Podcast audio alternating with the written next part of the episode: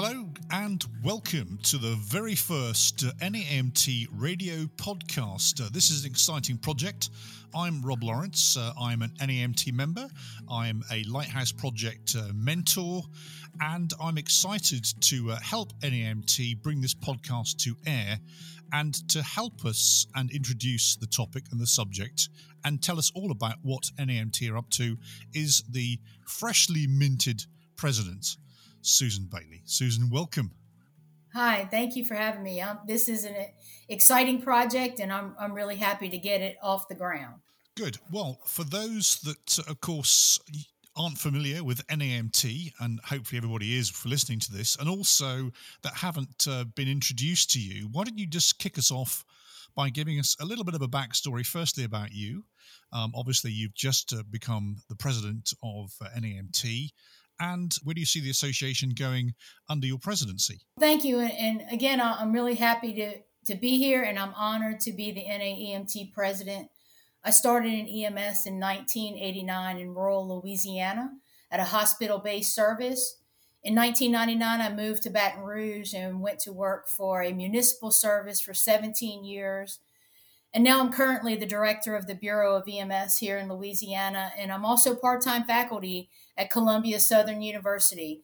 Um, it wasn't long after being in EMS, I wanted to teach, I wanted to share EMS with anyone who was interested. And so when I became director of the Bureau, I was no longer teaching. And then this opportunity to teach at Columbia Southern came along um, really by accident but I'm glad it did, and, I, am honored to be back teaching um, at, at Columbia Southern.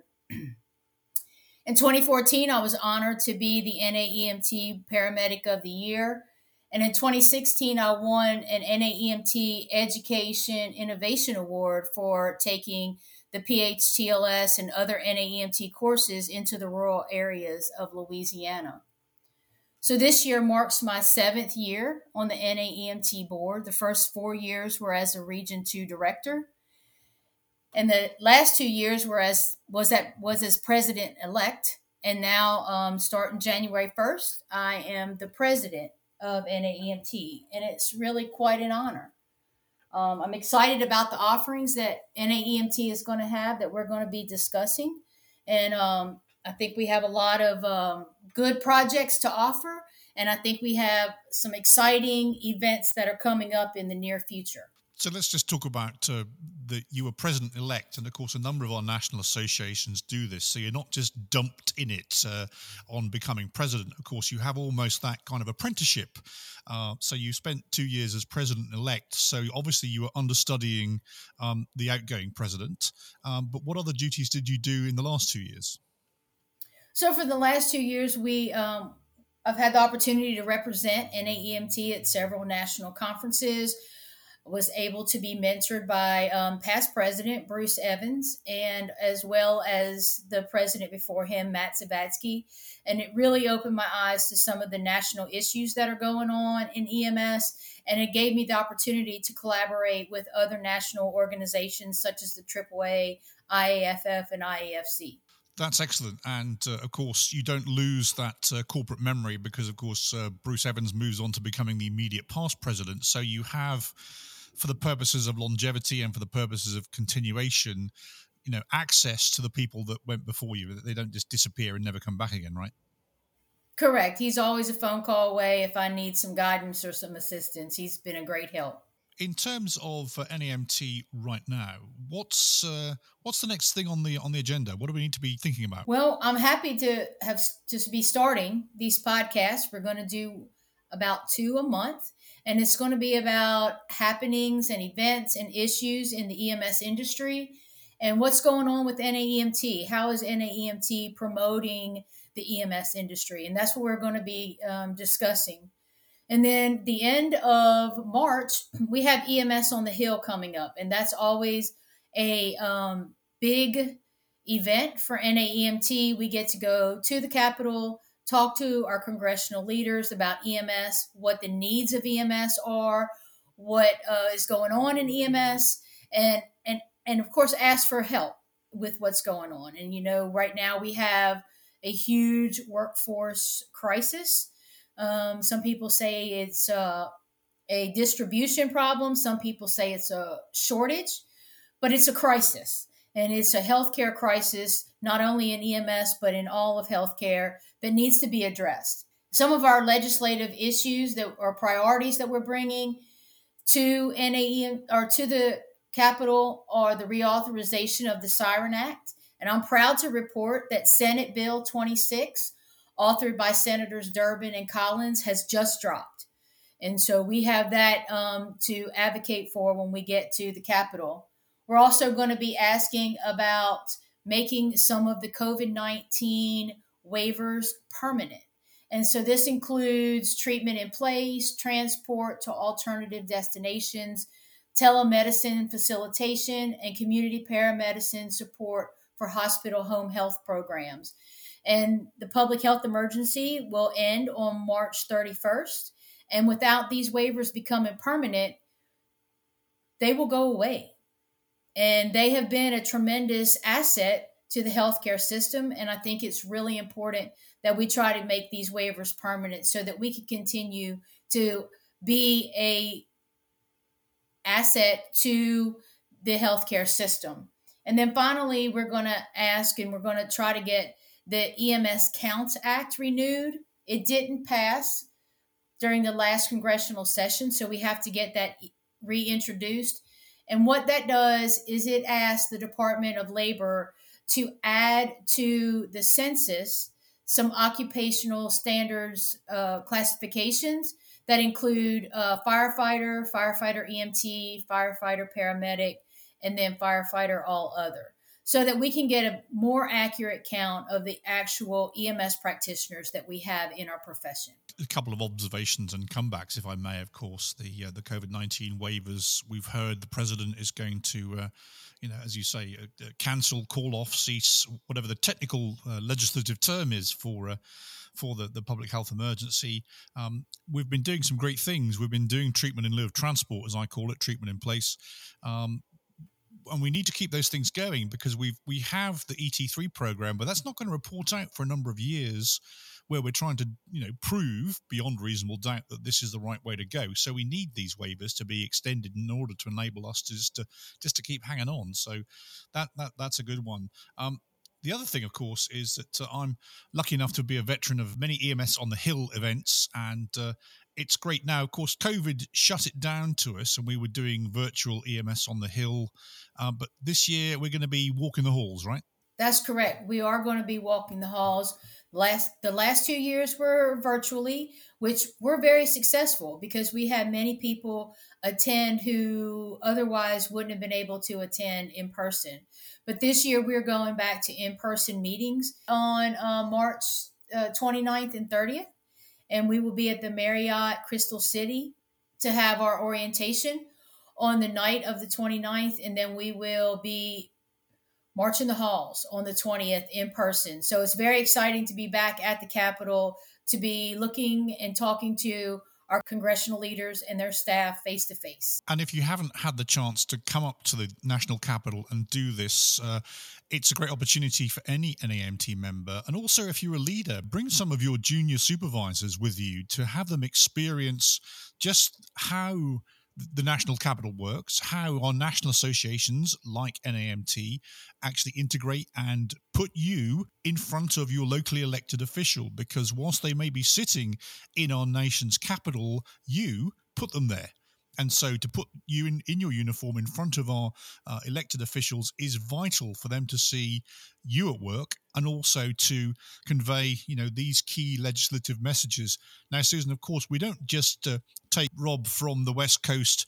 I arrive in Washington, D.C., I get a name of a senator and I get told to go. There's some preparation, right? Absolutely. Registration is required and it is open on our NAEMT website. And there is a lot of heavy duty scheduling that goes along with um, attending EMS on the Hill. And so our schedulers will make sure that you have scheduled times to report to the congressional leaders of our state, both senators and the congressional Congress representatives as well. Also, just talk about the briefing that will occur as we arrive, we'll arrive at the hotel, and then there'll be a number of sort of uh, there'll be a briefing package essentially of, of uh, folk telling us how to do it, what to do, and when to do. And so, talk a little bit about that. Correct. So on the um, 29th, we will have a briefing. All the attendees are encouraged to attend. You will get um, packets that have all of the papers that are are asking everyone to talk about, and it'll be our legislative priorities, such as the Siren Act, EMS counts, and making these uh, COVID 19 waivers permanent. Um, it'll give you information for you to educate yourself so that you can talk about these situations and talk about why they are important to EMS and why we're asking our congressional leaders to take action. That's great. If you're going to attend, also make sure you take your phone with you. Take lots of photographs of you uh, in and around the Capitol if you get to meet an elected official. And I guess we have to say it's not always the case that you're going to be put in front of your senator or your elected uh, congressperson. You may meet one of the staffers. But that said, they are vitally important because these people are the ones that have the ear of the elected official that provide the briefings and indeed provide the lines to take. But the point is, lots of photographs, send them back, and of course, we can then uh, put them up on social media just to let those folk know that we're there. And of course, that's another half of the of the message. Anything else we need to cover, Susan, on EMS on the Hill? Wear comfortable shoes because it's a lot of walking. I was going to say, if you have a step counter like I do or a Fitbit, this is good for at least 20,000 steps, just so. Absolutely. So, uh, it's great exercise as well. Absolutely. The next uh, article on the list of things we need to talk about today, I'm exceptionally excited about, and it's the Lighthouse Leadership Program. And uh, we're coming up to the mentee deadline. But uh, talk about uh, what we are trying to do uh, to encourage uh, leaders of the future. Yeah, so the Lighthouse Leadership Program identifies, develops, and mentors the next generation of EMS leaders. For the class of 2024, we received 47 applicants. The deadline was February 1st. And these applicants will be vetted for the 15 positions that are open. And then we just appointed, or let's see what's a good word. We um, were fortunate enough to acquire 15 well deserving mentors. And Rob, you are one of them. So, congratulations. And we appreciate your willingness to do this. I'm. I just have to to butt in and say I'm very excited about this. I, I consider one of my roles in my senior EMS years is to prepare the next generation to go forward. And so this is an exciting moment. And I can't wait to see who I'm going to get paired up with. And of course, that's the next phase when we, I guess, announce mentees and mentors. And uh, I was first exposed to this uh, with my good friend, our good friend, Dr. Baxter Larmon. I met uh, Bax and his, uh, his mentee. And you know, I was inspired and I'm like, I've got to do this. And so, you know, thank you for picking me. And I look forward to, you know, imparting whatever wisdom I have on on on my mentee, and hopefully they'll develop a bit of a British accent as well. So we'll see. Uh, we'll see how that works for us. The deadline, as you say, actually was February the 6th, so that's now closed. So the next thing is we'll be pairing people up and announcing it. And also those folk that have been newly selected as mentors, we've got a briefing session coming up um, under Chris Cebollero, who's going to sort of run that session for us. So maybe we can chat about that on a, on a subsequent uh, podcast, and hopefully we can have the Lighthouse Leadership uh, Project leadership team, bit of a mouthful, on to talk about that as well. Yes, we do have that in the plan. Yeah. Now, NAEMT yeah, want yep. to hear all about what you are thinking, and there are some uh, NAEMT listening sessions, Susan, coming up. Yes, the end of the month. We have them scheduled. As a member, you will receive an invitation for the listening session that's going to be in your region. So, Region 1 will be February the 21st at 11 a.m. Central Time. So, uh, the times will have to be adjusted to whatever time zone that you're in. I was given all the Central times. So, Region 2 is February 23rd at 11 Central Time. Region 3 is February 23rd at 3 p.m. Central Time, and Region 4 is February 21st at 3 p.m. Central Time.